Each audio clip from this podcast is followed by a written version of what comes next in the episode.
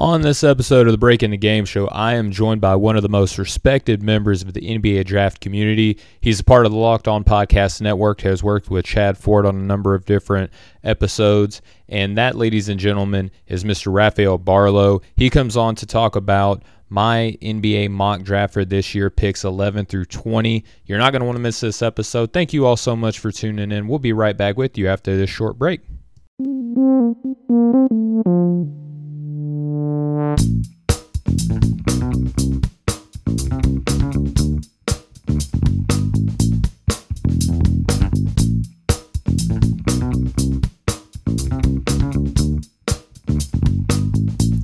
Hey, what's going on, everybody? Welcome to another episode of the Breaking the Game show.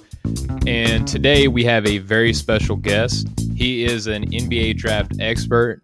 Uh, according to many people, he's even appeared on some shows with, uh, you know, Chad Ford, well respected in the draft community. Ladies and gentlemen, he is the creator, host, you know, overall just man in charge for NBA draft junkies. That being Rafael Barlowe. Rafael, how are you doing today, brother? I'm good, man. How are you? Thanks, thanks for having me on. Anytime oh, yeah. I can talk NBA draft is fun to me, so I'm doing well. Oh, good, man. I appreciate it. You know, your first time guest on the show, so a little bit of a feeling out process here, but you know, I'm familiar with your work, and you're obviously well respected, you know, by many dra- um, draft experts, and this is the second draft that I have, you know, dove deeply into. You know, I'm familiar with the NBA draft, and you know who went where and who's panned out, things of that nature. But you know, this is the second year that I've kind of put on my analyst hat and seeing how you know collegiate players, now G League and international players, kind of translate over into the professional ranks. And very, very thrilled and pleased to have you on the show just to kind of see if I'm kind of if, if I'm in, in bounds or not based on where I'm evaluating these prospects according to you. So uh, before we get into evaluation, just want to give you a chance to kind of introduce yourself and some of the projects that you have going on.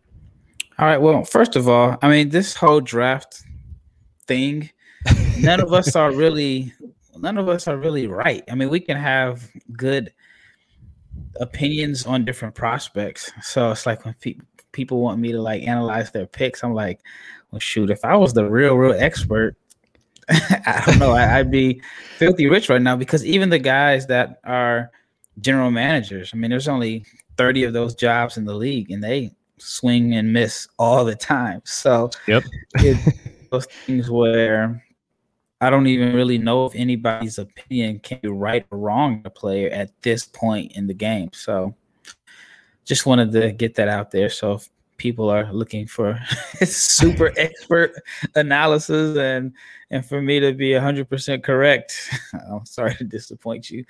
But um as far as like my background i started i started my website i want to say like maybe 2016 i was living in istanbul turkey. I had nothing but time when i was out there.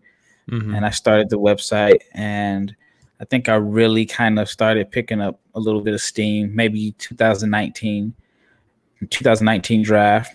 And then last year I started a podcast and that kind of helped, I guess, create a little buzz. And then this year I've been doing it feels like two or three podcasts a day lately.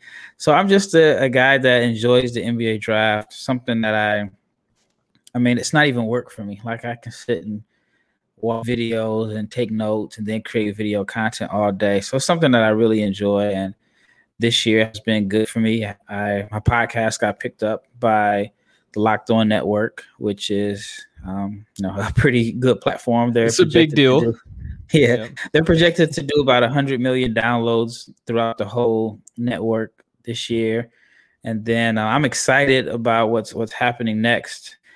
The draft is Thursday, but I will be hosting a live draft show with Chad Ford. So this is like a really big deal for me. I used to read Chad's work at ESPN, and I knew once I signed with Locked On, we were kind of on the same platform. But then when he reached out to me to be a guest on the show, it was kind of like, whoa, this is this is big. so um, I, we've done. I want to say like three different podcasts, and then we'll we'll finally meet face to face when we do this show on coming up this week. So I'm really looking forward to that, and it's one of those things where it's it's like this awesome feeling knowing that your work has been or is getting recognized. So that's where mm-hmm. I'm at today. and that's awesome, man. And many congratulations. And, you know, a lot of hard work, you know, all the grinding that you do, the research, evaluation, you know, creations, all those things come into a come into a, a recognition of, of pretty mm-hmm. a pretty big significance. So that's that's awesome, man. I'm happy for you. And again, thank you so much for your time here. You just said that you're doing about two or three shows a day. Um, yeah. I was very honored that you agreed to come on to the show today. So um, we'll get into it, Rafael. We're gonna pick up um, from 11 through 20 today, and um, we're gonna start here with the Charlotte Hornets. They're on the clock, and I went ahead and went with Isaiah Jackson, the young big out of Kentucky, you know, 6'10, a little over 200 pounds. Um, has the frame, I think, to um, develop into a, you know a pretty solid rotational big, maybe even you know an above average big in the league. And if you look at what Charlotte desperately missed last season, um, it was you know the rim protection and the rebounding.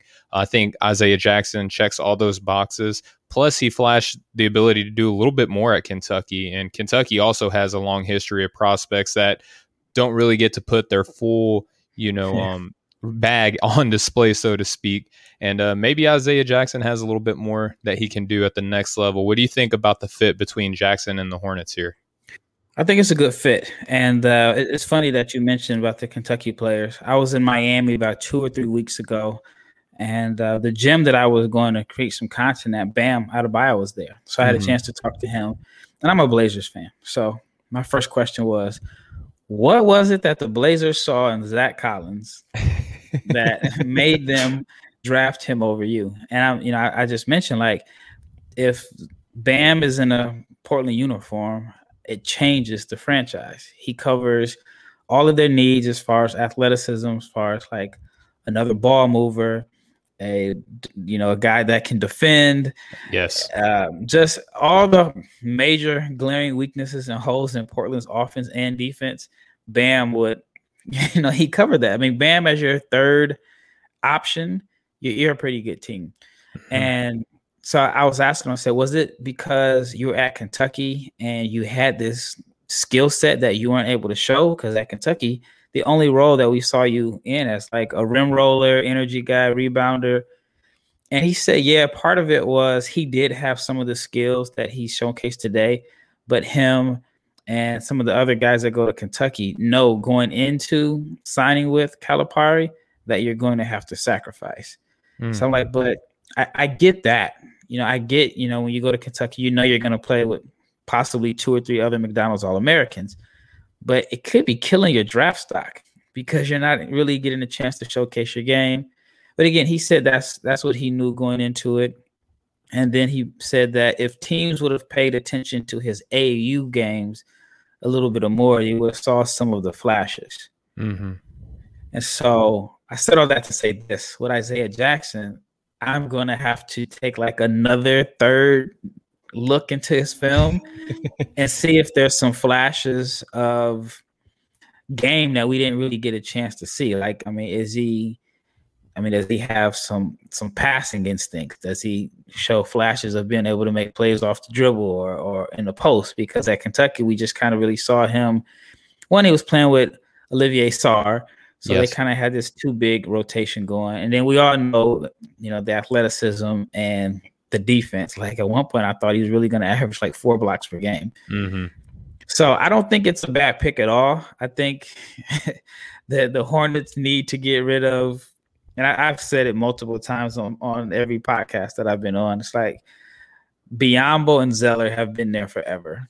Yeah, I was living in Charlotte during the 2013-14 season, which seems like it was so long ago because the team was the Bobcats and those two yep. guys are on the team.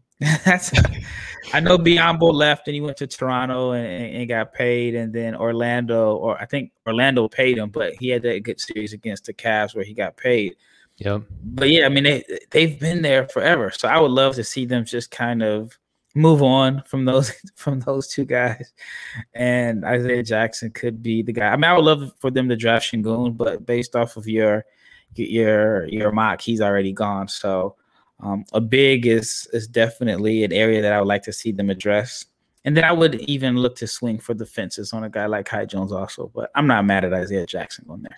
Yeah, I like Kai Jones too, and it's really you know if you like soda, you like Coke or Pepsi with those too, right? Like there's still soda at the end of the day, and you can't go wrong with if you're thirsty grabbing one of those, right? But I think Isaiah Jackson meets a little bit more of the pick and roll. I think that a pick and roll between he and LaMelo Ball would be outstanding in Charlotte. And again, for Sengun, I had him. Um, so the, the, way I do my um, mock draft is based off of my long term projections on where I evaluate these guys to be further down the line, mixed with a little bit of team fit, right? If that makes sense. So yeah. ultimately, who I think they're going to be when everything's said and done, mixed with a team fit, if that yeah. makes sense for the mock. So I'm I'm pretty high on Sengun. Um, yeah. But um, Isaiah Jackson, he's a different type of big, and I think that he's more of that, you know, rim, you know, uh, rim protecting big man that they need. Yeah, and you know what's interesting is that Kai Jones and Isaiah Jackson are both kind of in this. We're in the same situation where I think they did not play in lineups that really showcase their strengths. Like if you look at Kai Jones's pick and roll numbers, they're pretty bad. But he was on mm-hmm. a team with Sims, who was their guy, and then Greg Brown. But you're not going to really get a, a good runway to the rim if you're around surrounded by guys that aren't really, you know, good floor spacers. And you know, like I said, Sims was their main guy. I mean, I, I know he yeah. shot like 96% as the role man, and that was pretty much the only thing that he could do. Mm-hmm. So we didn't really get a chance, at least in my opinion, to see Kai Jones really show what he could do as a as a rim roller. And I feel like you can say the same for Jackson also. That's a fair point. Absolutely fair point. All right, so we'll roll on next to the 12th pick overall here, Rafael. And I have the San Antonio Spurs taking Jeremiah Robinson Earl. Uh, to me, he kind of feels a little bit like a Kyle Anderson type player. I don't know if you're into comparisons, but um, I really like him a lot. I think that he has a your your prototypical San Antonio Spurs type of genetic makeup. You know, he also went to Villanova, and sometimes the college means that you take a take a chance on a guy based off of you know where they come from. Sometimes that'll bite you in the butt, just like a Kentucky player will, right? So um, I really like him a lot. I like his uh, defensive ability. I think that he could be a, a, good rebounder at the next level as well, and a sound decision maker. And I think there's enough there to his frame and to his you know ball handling ability to where he can grow into a little bit more than what we saw at Villanova. What do you think about um, JRE going to San Antonio? Well, I think it's funny because Tankathon has him also going to the Spurs, but mm-hmm. at pick number 41. Uh, correct. So, so um, this is definitely the highest I've seen Robinson Earl. I know um, my my coworker, colleague on Locked On NBA, uh, Richard Stayman from Mavs Draft, or I guess he's Mavs and Magic Draft. Yes, he is very high on on Robinson Earl. It makes me feel old though because I remember his dad, Lester Earl. His dad was like in the dunk contest I want to say like 96 McDonald's game. And okay. Kobe, Kobe Bryant was in that game. So yeah, I mean I've I've seen him play in person at the under was it under 19s a couple years ago. I think he's, you know, an ultimate glue guy. I think he's a guy that's gonna contribute to winning basketball, which all the guys from Villanova have. But you know, at number 12, I, that's very interesting. You're you're buying into his, his upside. I just don't know the direction that the Spurs are going in, to be honest with you. And I think like there's probably, at least in my opinion, which again, it's none of us are really right at this point.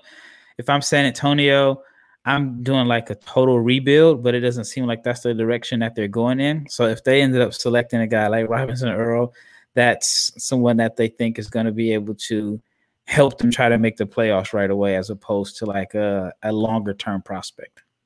Yeah, and I, I, like that that analysis as well. And and part of the reason why I had JRE going this high was because San Antonio, I feel like they're kind of locked in at their guard play.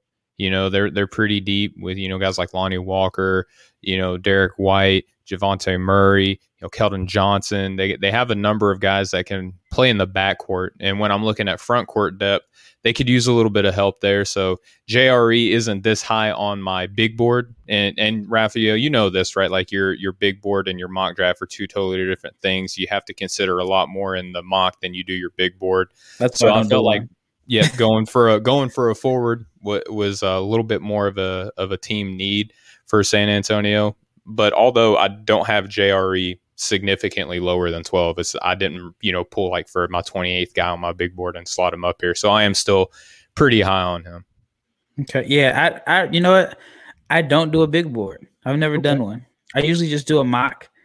And I think like a big board to me would be a lot harder. I guess I like the creative aspect of trying to pick for a team and try to put on my general, general manager hat mm-hmm. and how I would select it. I think with a big board, at least for me, it would just, I'd probably start one and then I have to like 40 revisions before I actually made it go public. So that's what I do. I yeah. do I do a, a, number of revisions to my big board. And truth be told, Rafael, whenever I look through um, what teams actually need, sometimes that does affect my big board because you know it. If you are more talented, someone ahead of you, but there's less opportunity for you, like how much does that really affect your value? You know what I mean? So yep. that's something that you have to consider as well. All right, so we'll roll on into 13 here, Rafael. We have the Indiana Pacers are on the clock, and I have them selecting Cameron Thomas out of LSU. I'm pretty high on him. Obviously, his bucket getting ability is the biggest thing that I think he's going to be able to bring to the NBA level. Um, efficiency, not always there, but um, I think that there's an interesting case, I think, for Cameron Thomas to come into the NBA in his rookie season and, and be one of the better bench players in the NBA you know, day one. What do you think about that, Rafael? I'm not as high on him as others. Okay. I, I, I mean, I understand that he fills it up.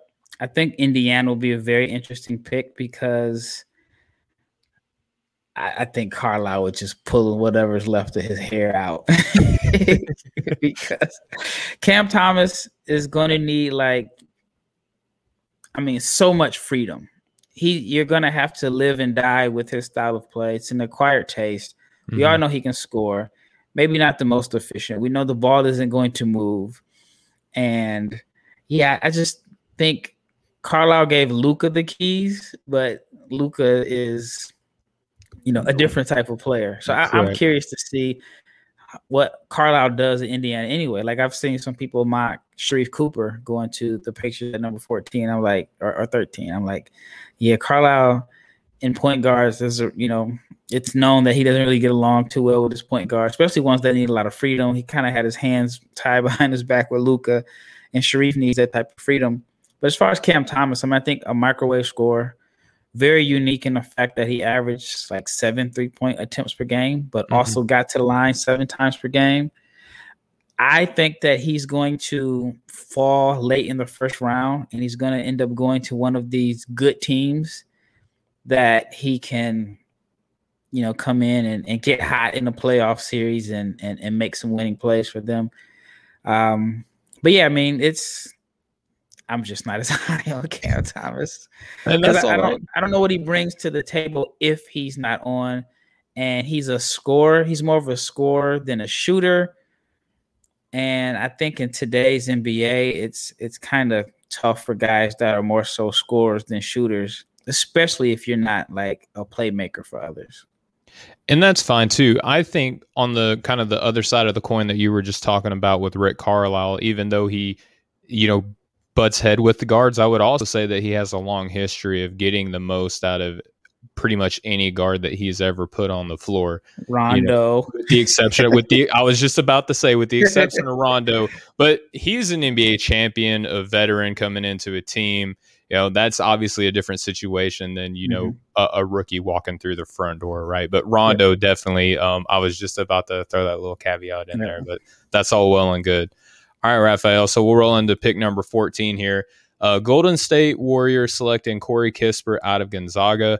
Um, obviously, the biggest claim to fame for him is shooting, but you know anyone that watches him, watch any film at Gonzaga, know that there's more to him than that. You know he's a pretty decent passer. He's a capable defender, especially in like a, a, a team system. Maybe not you know a, a lockdown on the perimeter type guy, but in in the right system, especially in Gonzaga, we saw him fulfill his role there. Um, passing the ball too. He's unselfish, but he's definitely uh, a, a, laser from outside. So, what do you think about the fit between Corey Kispert and Golden State here? It's like a perfect situation. I, think if you look at like the the most people's mock drafts, they're number one. Most people have Cade. Number two, a lot of people it's the same guys. Mm-hmm. And then I've seen Kuminga to Orlando all the time. I've seen Scottie Barnes to Oklahoma City at number six. So I think for the most part, most people's top six is very similar, flip flopping two and 3 Mhm. And then you go all the way down to 14, and it's like you see Kispert at 14 on everybody else's is mock. And I mean, it just makes the most sense, especially for Golden State in their timeline. And the fact that, you know, they're probably looking to win now. If they Mhm. can't trade the two picks for another all star caliber player, and Kispert is someone that I think is a perfect plug and play guy for their system. But what is very interesting to me is that Kispert does not, his age does not get the same knock as Duarte. You know, Mhm. um, he's younger than Duarte, but you know, with like Davion Mitchell, you hear, oh, he's older prospect. Then you hear all these statistics about guys that are 22, drafted in the lottery, don't work out. Duarte, they talk about how old he is, but Kispert is not young either. I mean, he That's was a senior, but it, none of that is ever mentioned when you talk about him being a lottery pick. That's interesting to me. No, it's- interesting, and I had a discussion on the last show that I did with uh, Nathan Grubel of Draft Deeper on a Friday when we recorded our show, and I didn't get into this discussion with those two prospects, but I would. I'm just curious to see your take on this. We hear the way that Cade Cunningham and Jalen Suggs are discussed, and it feels like Jalen Suggs is a senior coming out of college compared to Cade Cunningham. That like he's basically just peaked. There's no more growth or development that he's going to have to his game compared to Cade. What do you think of, of the way that those two are kind of just or you know kind of contrasted? Yeah, I mean, Jalen Suggs is really like the forgotten man. Like you Mhm. don't hear his name come up. I mean, you obviously Cade. You hear the debate of what Houston should do at two and three. Then you know you hear about Scottie Barnes possibly moving up, and but it's like everybody has penciled Suggs into Toronto at number four, and you don't really hear about his upside or anything like that. And Mhm. I like Suggs a lot. I think he's I in this too. in this weird predicament where I don't know. It's just like he's just not being talked about, and you don't hear anything about. You really don't even hear anything on both sides. You don't hear about his upside, and you don't hear about his flaws. You just like are not hearing about him. There's no debate about his name. You know, like with Kuminga, it's like there's a debate: Barnes or Kuminga, or Mhm. or Barnes should be moving up. But yeah, I mean, Suggs is just like chilling. His name doesn't come up at all. Yeah, I have um, Suggs according to my board and where I think he should be drafted. I have him second overall to Houston because I think it makes the most as- sense. I think he's a glue guy. You know, he's a, a culture setter. You know, he's going to be a guy, and and that's something that Houston desperately needs. But we'll continue on with the rest of this um, segment of the show, and we will go on to pick number fifteen here with Ziaire Williams going to the Washington Wizards. Uh, Washington's in a unique situation because will they, won't they trade either one of their dynamic guards? They have a first time head coach. If they trade, do they look to kind of swing for the fences with the pick? And I think Ziaire has the potential to be one of these, you know, home run hitting type guys. You know, obviously, if you just look at his sole season at Stanford and you measure him up to the other guys that are ahead of him or even a couple behind him, he doesn't exactly measure up pound for pound there. But he showed flashes, I believe, at Stanford of what he could be. Um, I, he played with a really good um, player, uh, at least collegiate player, in Oscar da Silva, who I have as a second round pick in this year's draft. But um, what do you think about Ziaire, Ziaire Williams overall as a prospect, and then obviously here at 15 to Washington? This is the one guy that is either going to make or break my draft. Either I'm going to look like the biggest idiot in the world, I'm going to look like a genius. I just did not like what I saw. Mm-hmm. I am a, a believer of I judge players on what I saw on film in college, not high school. And the numbers were brutal 37% from the floor, 29% from three. I saw a guy that did not attack the basket. I saw a guy that struggled with physicality. I saw some flashes of possibly being a playmaker, but his turnovers outnumbered his assist. I, I know you can fall in love with the with the height and the size and all that, but I'm just thinking like if we did not know who he was coming into this draft, we did not know, you know, about the Sierra Canyon, Ziaire Williams. We did not know about, you know, AU. And I, I, I'll say this. Yes, he started the season injured. I know he had that huge knee brace on, heard it was from like a bicycling accident.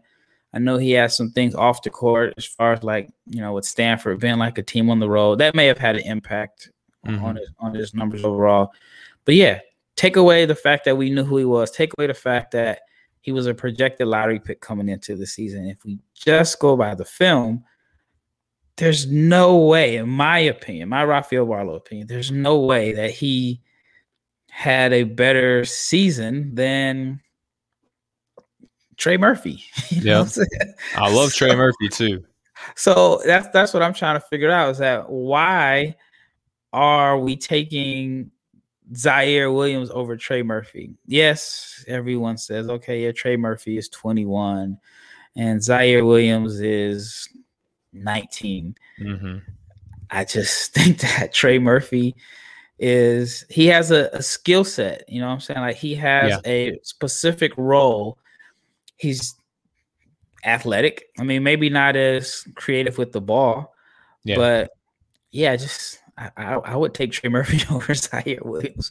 And in case of Washington, this is another franchise where I do not know their direction, right?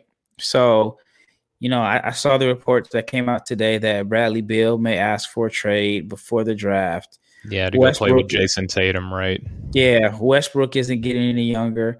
So if that's the case, then yeah, you, you just can swing for the fences because they're going to be in 100% rebuild mode.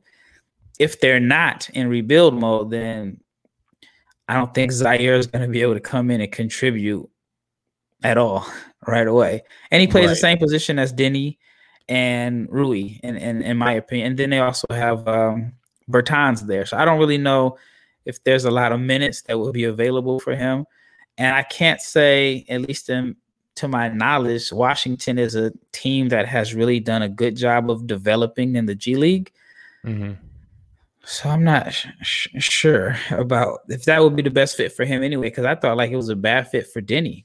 Deni is a point forward, in my opinion. And they just had him in the corner. I don't know if there's a worse fit for Deni than to go to the Wizards, where shooting was like the one knock on him, and he goes to a team where he stands in a corner. He's asked to shoot. Yeah. yeah, absolutely. And again, I'm going off the notion of, you know, that there's a, a little bit of fire out of the smoke that we're seeing that players are out. And I think for Washington, it's kind of the reason why I think that I have Jonathan Kuminga um, to Orlando is a little bit of a swing for the fences move. You bank on the potential. You bank on, you know, and we've seen this in Orlando too, right? Where Cole Anthony, I feel, is a better pro than he was a collegiate player. You know, sometimes the scheme doesn't necessarily fit the system.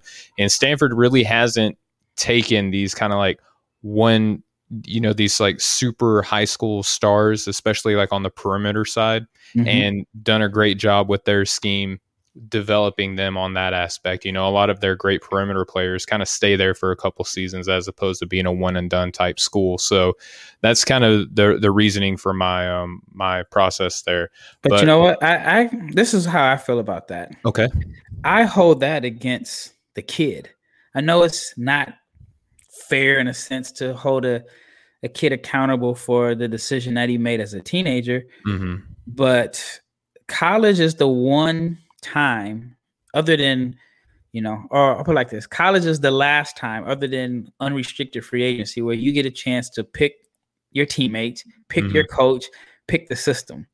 Yep. And you know, I think a lot of times kids fall in love with the recruiting process or or a particular coach that recruited them, but don't pay attention to the history or the players around them or or mm-hmm. the scheme.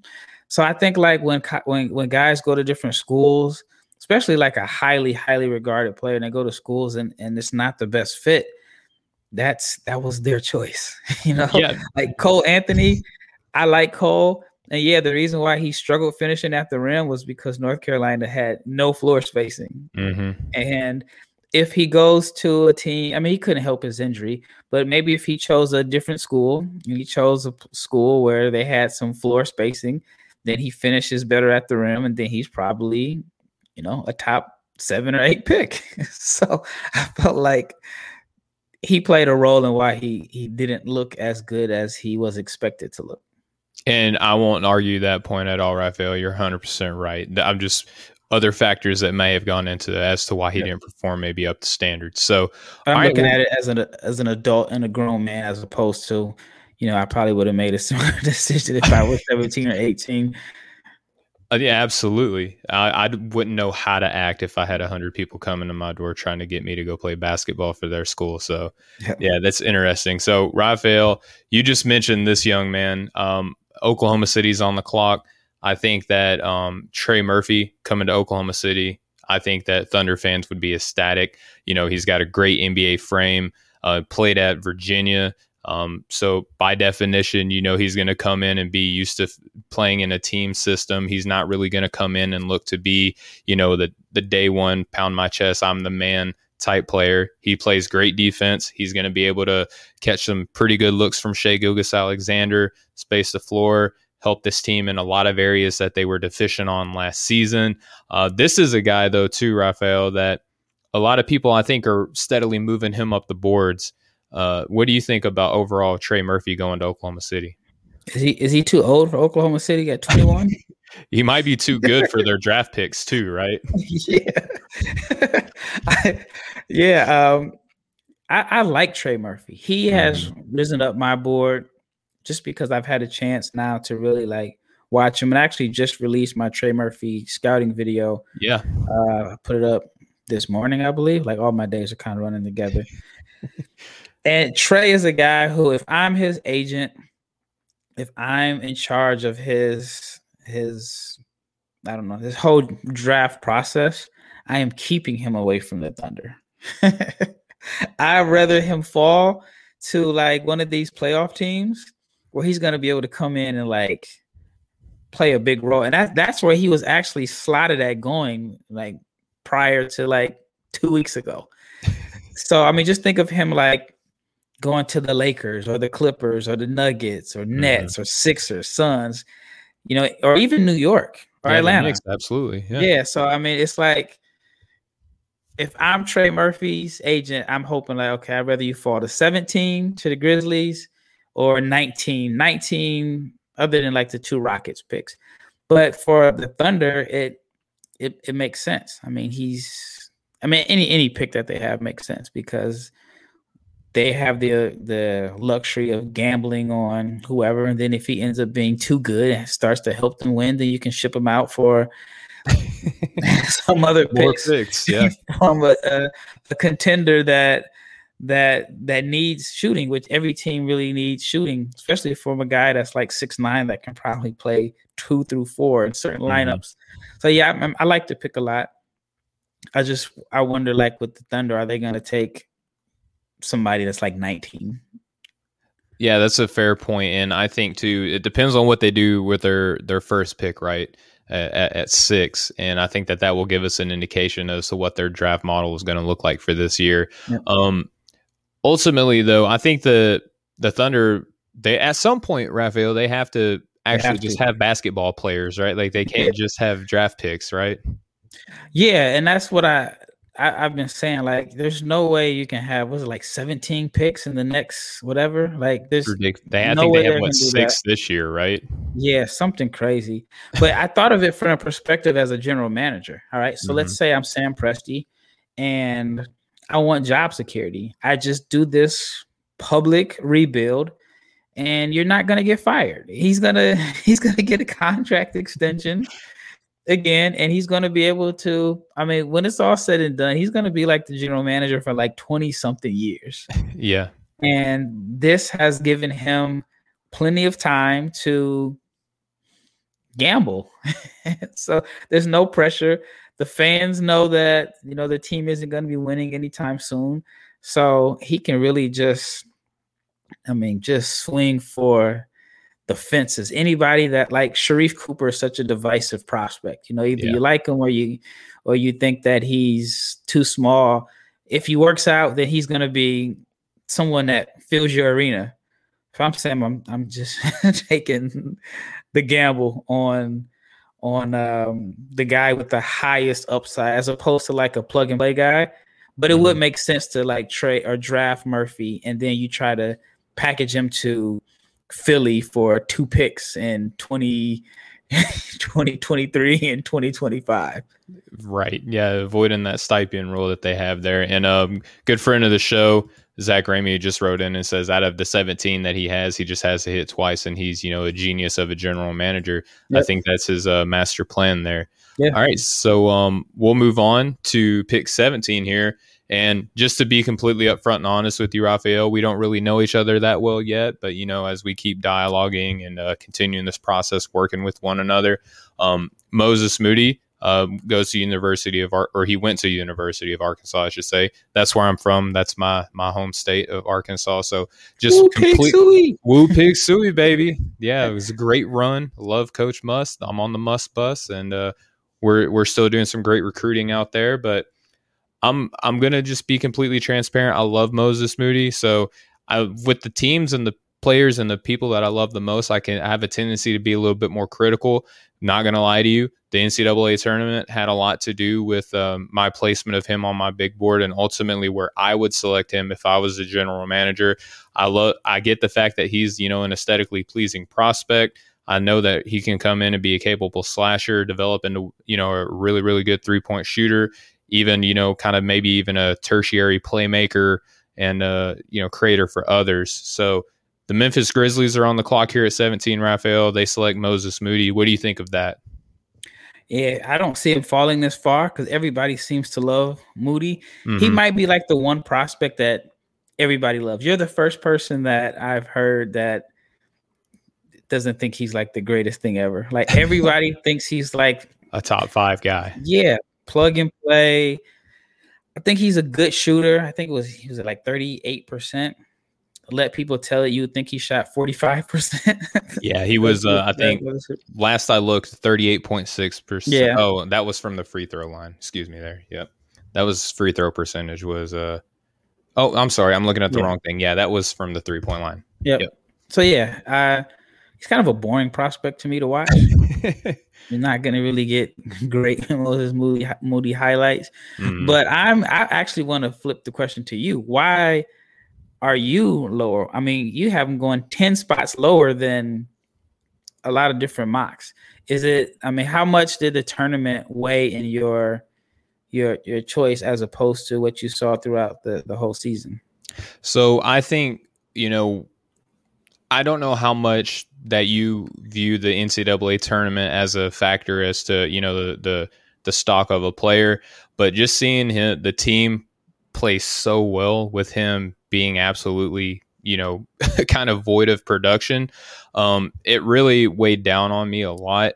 And again, you, how I don't know how much you would weigh that to the next level, but that's the way I look at it. Is like, okay, you're playing against kind of the best of the best. Mm-hmm. Um, the SEC they're uh, you know they're a football school or, or, football conference first you know they have decent teams and it's predominantly just an athletic conference right? You know you have a lot of just you know size and speed and you know hopefully a basketball game can break out every once in a while right? But um i think that moody he has a very fluid game but i think at the next level i don't know if, if i trust his handle to develop into what a lot of people are seeing it to be um, that three point percentage that you were saying, you would think that he was, you know, a plus 40% from deep guy. Um, the size, I think, is what everyone is falling in love with. And I just, I don't know how much of the things that he's lacking on in his game already, how much you can look at that and kind of trust that he's going to improve those things on top of what he's already going to bring to the table, if that makes sense. So, what makes you like Ziaire? Mm-hmm. over Moody when Moody was way more productive. Yeah, and, and, and that's that's a fair assessment. I like Ziaire for the for the upside, and particularly with Washington there. Um, but that that's a fair point to be 100% transparent with you. The the comparison between Williams and Moody, I just think that coming into the collegiate season where Ziaire was uh, ultimately projected to go, I think that sometimes like we had mentioned before, right? Like where he go where he goes to Stanford, and it's not really like a, a, good fit per se for him. I think that that has a lot to do with where he was deficient in his lone season in college. But um, Moody, again, just to be completely transparent, that's why I led with the uh, sometimes I'm harder on the teams that I like and the players that I like themselves. And uh, fear for trying to be biased, maybe creeping in a little bit there.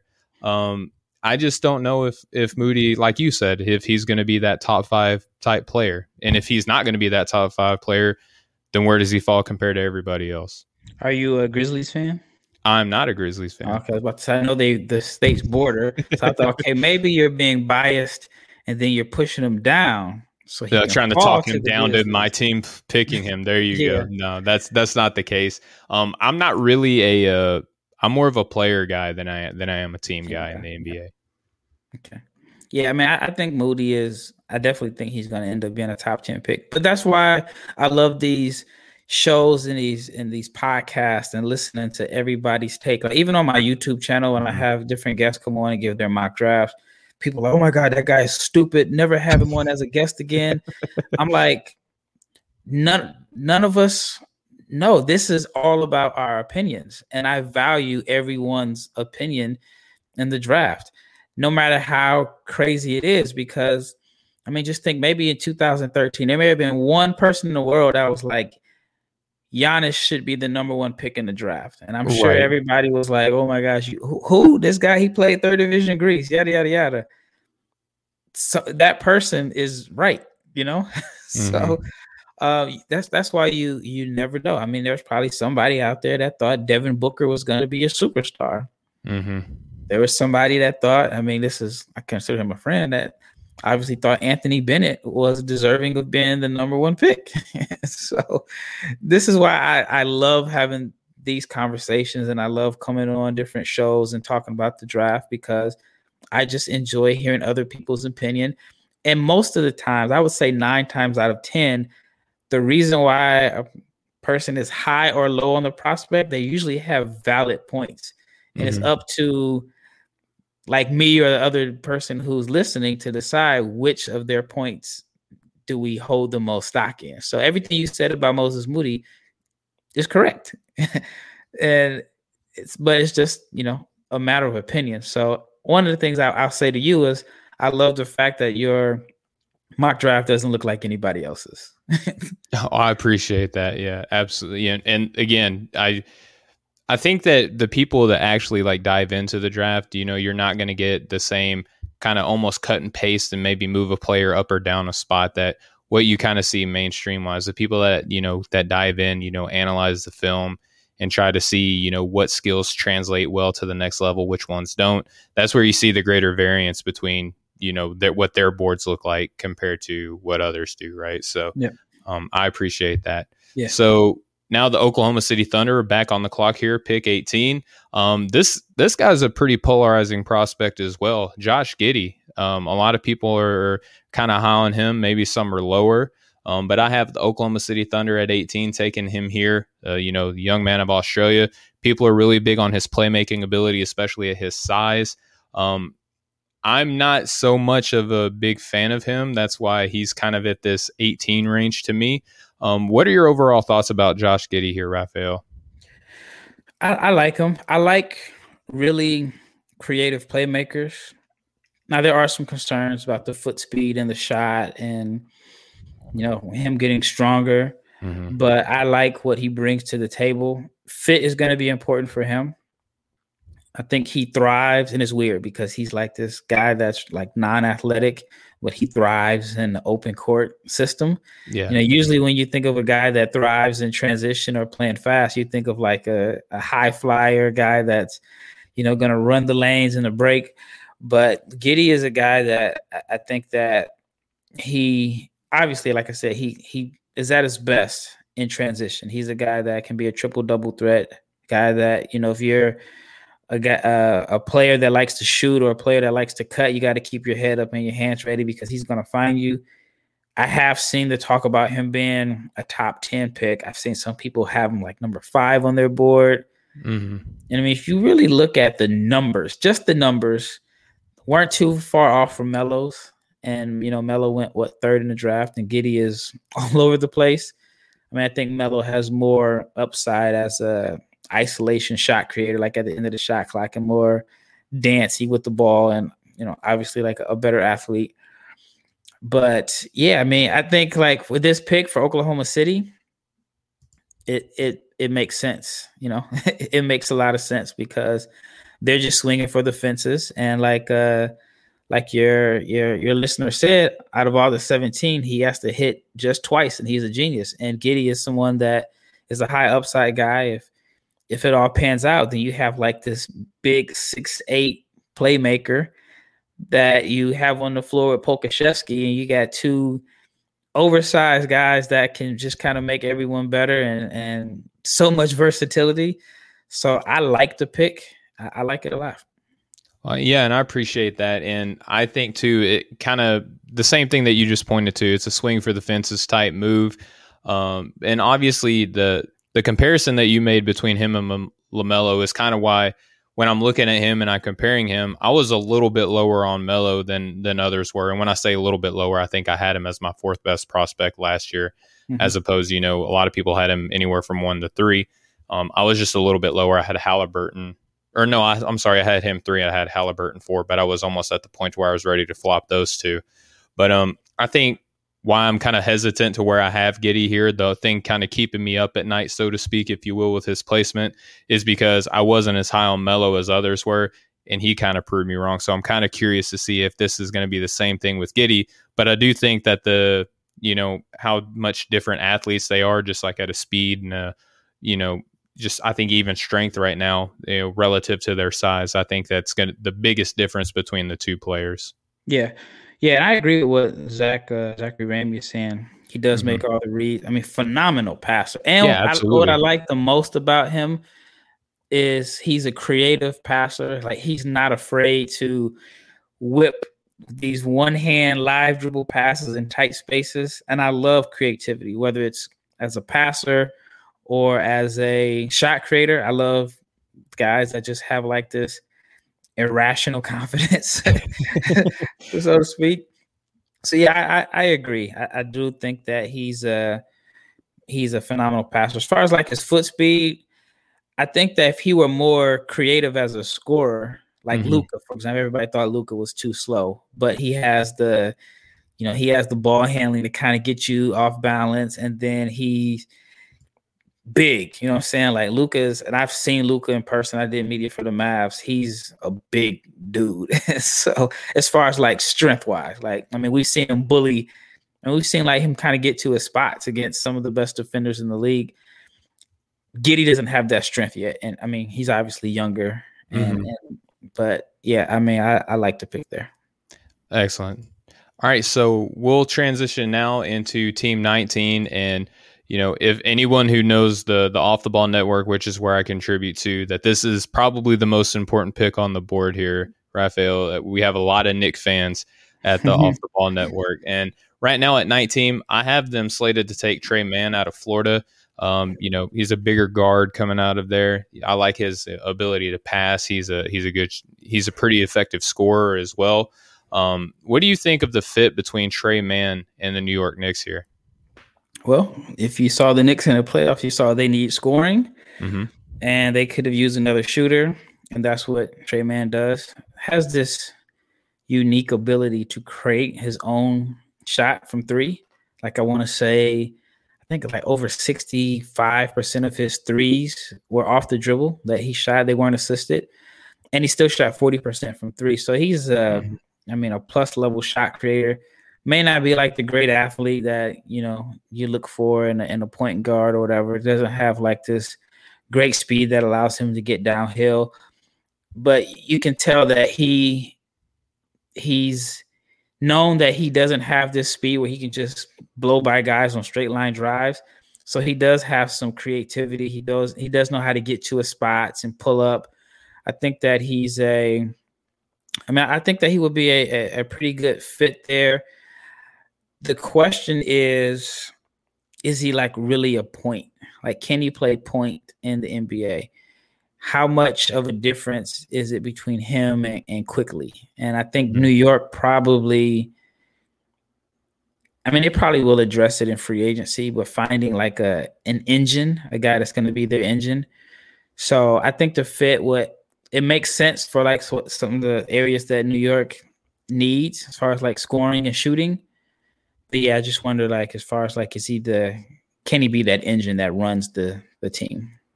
Fair point. So if you were in New York at this position and you could pick between Tre Mann and maybe another point guard, if you, if you're not feeling Tre Mann, is there another guy that you project to be here that you think would be a better fit? No, no, not really. Maybe okay. Sharife. Maybe Sharife. I'd have to look and see who's uh if if it's a CAA guy. like oh, there you go. Yeah, so whoever is in this range and they're represented by CAA, which I saw Usman Garuba is okay. He's represented by uh, Leon Rose's son, and if they draft another power forward that is represented by CAA, then that tells just tells all that we need to know. so, uh, but no, I, I would if I'm the Knicks at, at this particular position, I would go with I would go with Tre Mann. Jared Butler makes sense there, but I wonder, even though he's he's been, I guess, past the physical or he's set mm-hmm. up to play, I wonder our team's going to do their own testing with their own team doctors and see if it's worth the risk. I know Michael Porter Jr.'s situation was a little bit different because it was like a back injury as opposed mm-hmm. to a heart, but there were some teams that said he was undraftable. Like I, I think the Clippers were like, he's not gonna last too long, and you know, I mean, imagine if they would have had him instead of I think they drafted Jerome Robinson over him. Yes. Mm-hmm. Yeah, they had so, Jerome and Shai out of that draft for yep. the Clippers there. So, all right. Well, speaking of Jared Butler, we're going to roll into the last pick that we're going to be discussing here on the show. Um, the Atlanta Hawks. I have them taking Jared Butler here, and there's a number of ways they could go. The Hawks are in a, a pretty, I think they're in a, an envious spot to where they have a, a pick that they can still do something with here, but they have depth all over. And if you look at the pick or the the signings that they had, and even the trade to bring in Lou Williams, I think their biggest concern is their reserve point guard spot, right? Because yep. you have a, basically two of everything else. That's why I think Jared Butler coming in, especially as kind of a, a win now type player, right? Like this is a point of the draft where you start adding guys to where, you know, let's build upon what we did last year. I think Butler does that, especially as, you know, um, another playmaker, um, uh, maybe even a shooter and, and a point of attack defender as well. What do you think of Butler here to Atlanta? I think it makes sense because that's the only position that I could see them addressing throughout the draft. You don't need another wing, like. You don't need another wing at all. Um, depending on what happens with John Collins, mm-hmm. maybe if they decide not to bring him back, then you could look at a another four, maybe uh, another shooter. But I but maybe assume, even still just slide Hunter to be your starting four, depending on what you want to do philosophy wise with your team there too, right? Yeah, yeah, definitely. So, um, yeah, point guard is the one position that I would, you know, like to see them address, and Butler would be an ideal fit because he could play on or off the ball. He could put mm-hmm. him in lineups with Trae. You could have him run the second unit. So I think it makes the most sense. And if he's available, then you know you, you got to take him. And the fact that on one hand they do have the luxury of swinging for the fences for a guy, but at the end of the day, I imagine that I mean they are ahead of schedule mm-hmm. as far as like in their rebuild. I know the goal for this year was to make the playoffs, and they ended up going a lot further. And you can yep. say that you know injuries played a part in that, or, or whatever. Just but, like any other year, right? Like injuries happen. Yeah, you know, but uh, I, I, and honestly, I don't think they'd be expected to go. I don't think they'd be a favorite to go to the conference finals next year if everybody's based off what we know today. If mm-hmm. everybody's healthy, I think people are going to expect a, a Bucks, uh, Nets, or yeah. you know maybe you know whatever happens with Philly. So um, but yeah, I mean, so I think having a guy that can come in and and contribute right away, that's a little bit older, that has one, even though it is on the college level, I think Butler would make a lot of sense there. Yeah, and I think that he's uh he seems like a Nate McMillan type guy too, really. He just seems like that the player that Nate McMillan would be able to coach up to be a, a very serviceable pro. Mm-hmm. All right, Rafael. Well, um, that's going to wrap up our picks eleven through twenty here on the mock draft. My second uh, annual one that I've produced. I appreciate you uh, coming on and kind of going back and forth with me on this. And obviously, you did in a respectful way, and I, I very much appreciate your uh, your uh, your willingness to come on and do so. Um, before we close out, I just want to get um, your overall take on who are some of the players that you're not as high on, and who are who are some players that you're looking at that maybe the consensus is a little bit lower on. Uh, I think we've mentioned him. Ziaire. Okay. Ziaire is one of the guys that, like I mm-hmm. said, he's going to make me either look like a genius or an idiot because I have not been high on him at all throughout this process. Um, I'm trying to think who else. That's probably the main guy. And I know I, I have made a, a, comment about Scottie Barnes that he's a, a glue guy. Mm-hmm. And I mm-hmm. think most people see him as a glue guy and my comment is like, since when are glue guys projected top five picks? Yeah, so, I, I, saw that. Yeah. Absolutely. So, um, now I like Scottie Barnes. I'm not saying I don't think he's worthy of being selected in the top five or six, but I've just never heard of a guy that nobody's projecting him to be like this superstar or this guy that could possibly be like this franchise go-to guy mm-hmm. as a top five pick. I can't think of the last time I've, I've heard that. Maybe well, 2013. I have a mock to go ninth to Sacramento. I think that that would be a great marriage with the guards that they have there, the the need of another perimeter defender or even a post defender, depending on who he's lined up against. That, and he can be the, kind of that tertiary playmaker. I think that that would be an ideal role for him. And that's why I, I like your your mock. It's different. Like it's mm-hmm not like anyone else's. And I just respect guys that think outside the box. And you've thought outside the box, you're gonna get criticized for it. I'm cool with that. I've, yeah. So Hey um, man, I've been married for ten years. I've been I've been wrong a lot. So you know. Oh, wow. Uh, wow. Shout out to you. Uh, ten years. Shout out is... to my wife. but all right, Rafael, man, I really appreciate your time. Um, thanks for coming on to the show. You know, hopefully we'd love to, you know, have you on again Anytime. and uh, look Anytime. forward to exchanging, um, you know, pleasantries over the draft and, you know, who went where and, you know, kind of gauging to see how you feel about, you know, the way it happened. But before we go, I just want to give you an opportunity to let the people know where they can find you, follow you on social media and whatnot, and uh, where they can get a hold of your, your material. Yeah. So thanks again for having me on. And when I say anytime you want me on as a guest, I mean it. So just reach out to me and I'll I'll find a way to make it happen. Um, you can find me on Twitter at Barlowe B A R L O W E five zero zero, and my YouTube channel is NBA Draft Junkies.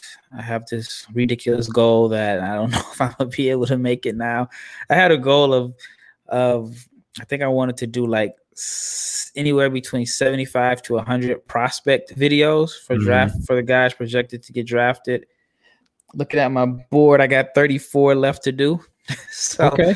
I don't know if I'm going to get 34 videos done in the next six days or not even six days, five days. I was going to say, I think you got a little bit less than that now. Yeah. So, and then, um, yeah. So, and then the, the big thing for me, like I mentioned earlier, is Locked On is having a live draft show, and I'll be, you know, hosting with chat for it. It's still kind of surreal to me in a sense because I set a goal for myself that I wanted to be on somebody's TV show. I mm-hmm. was thinking maybe like, I don't know, maybe like a segment, and they're asking me about, you know, different draft picks or who the sleeper is in this draft, or maybe even like a segment on like I don't know, I'm not gonna name a station, but just a segment saying wanting to know the international prospects because that's kind of like the niche I've made for myself as mm-hmm. knowing the international guy since I lived over in Europe for a year and I've lived in different parts of the world. And here it is, I am getting more than what I had thought about. So at the minimum, I would just say to people like, you know what, if you have a goal or a dream, write it down, speak it into existence. And if you put in the work, then you know, don't be surprised if someone reaches out to you and, and makes it happen because I'm a, a living witness that that's happened because with this locked on, it's like a, a real live draft show. I mean, they're using like a studio here in Dallas. They're bringing Chad Ford from Hawaii to Dallas and, you know, to be live on the locked on. I don't know if it's, I have to check if it's their locked on NBA channel or I think it is. So locked on NBA channel. And uh, it's going to be on like Amazon and different like over the top networks. So I'm looking forward to that. And um, yeah, that's that's the big thing. So if you want some alternate draft coverage, I'm not expecting anybody to like watch Locked On NBA as opposed to ESPN. But if you're looking for alternate coverage, then I'm sure the link will be available after the draft also. But that's where I'll be on draft night. That's excellent stuff. And I subscribe to the Locked On Network. I love it a lot. Um, please tell Chad from, you know, the Breaking the Game show and the Off the Ball Network that we all say aloha to him. You know, I, I know that he likes to lead off his shows with the uh, aloha you yeah. know, before he he does the show. So um, that's awesome, man. I'm super happy for you. Thank um, you. know that we don't know each other that well, but you know, I've I've kind of kept. There's people that I just like. I kind of keep an eye on, and I saw where you got your opportunity, and I was super thrilled for you, man. Like Thank that's you. that's just a tremendous. Um, you know, that's just getting your dues, you know, respected back to you, right, for all the hard work that you do. So that's awesome stuff. And thank you thank so you. much for um, being able to come on the show today. Anytime. Anytime, awesome. just let me know. Absolutely, man. Well, all right. So, for everyone who's uh, watching, listening, thank you so much for your time. As always, it's much appreciated. Just want to remind everyone that support for Breaking the Game is brought to is you know powered by Manscaped. Go to manscaped.com, buy anything that you want. But before you check out, enter in promo code BTG. That'll let them know that I sent you, and we're pretty good friends. So they'll hook you up with a twenty percent discount and free shipping on anything that you want. Also, too, I contribute for the Off the Ball Network, and we are sponsored by MyBookie. They do up to 50% matching of your first deposit and up to $1,000 in cash. That's one of the highest, if not the highest, you know, offers that you can get in that business. They have 48 hour return on your deposits. And, you know, just go ahead and make a bet. Let's win together. But thank you all so much for tuning in, for your support. Um, please go and follow everything that Rafael is doing. He's one of the best in the game. That's why I was super excited whenever he agreed to come on the show today. But we will catch up with you guys next time. Much love, everybody.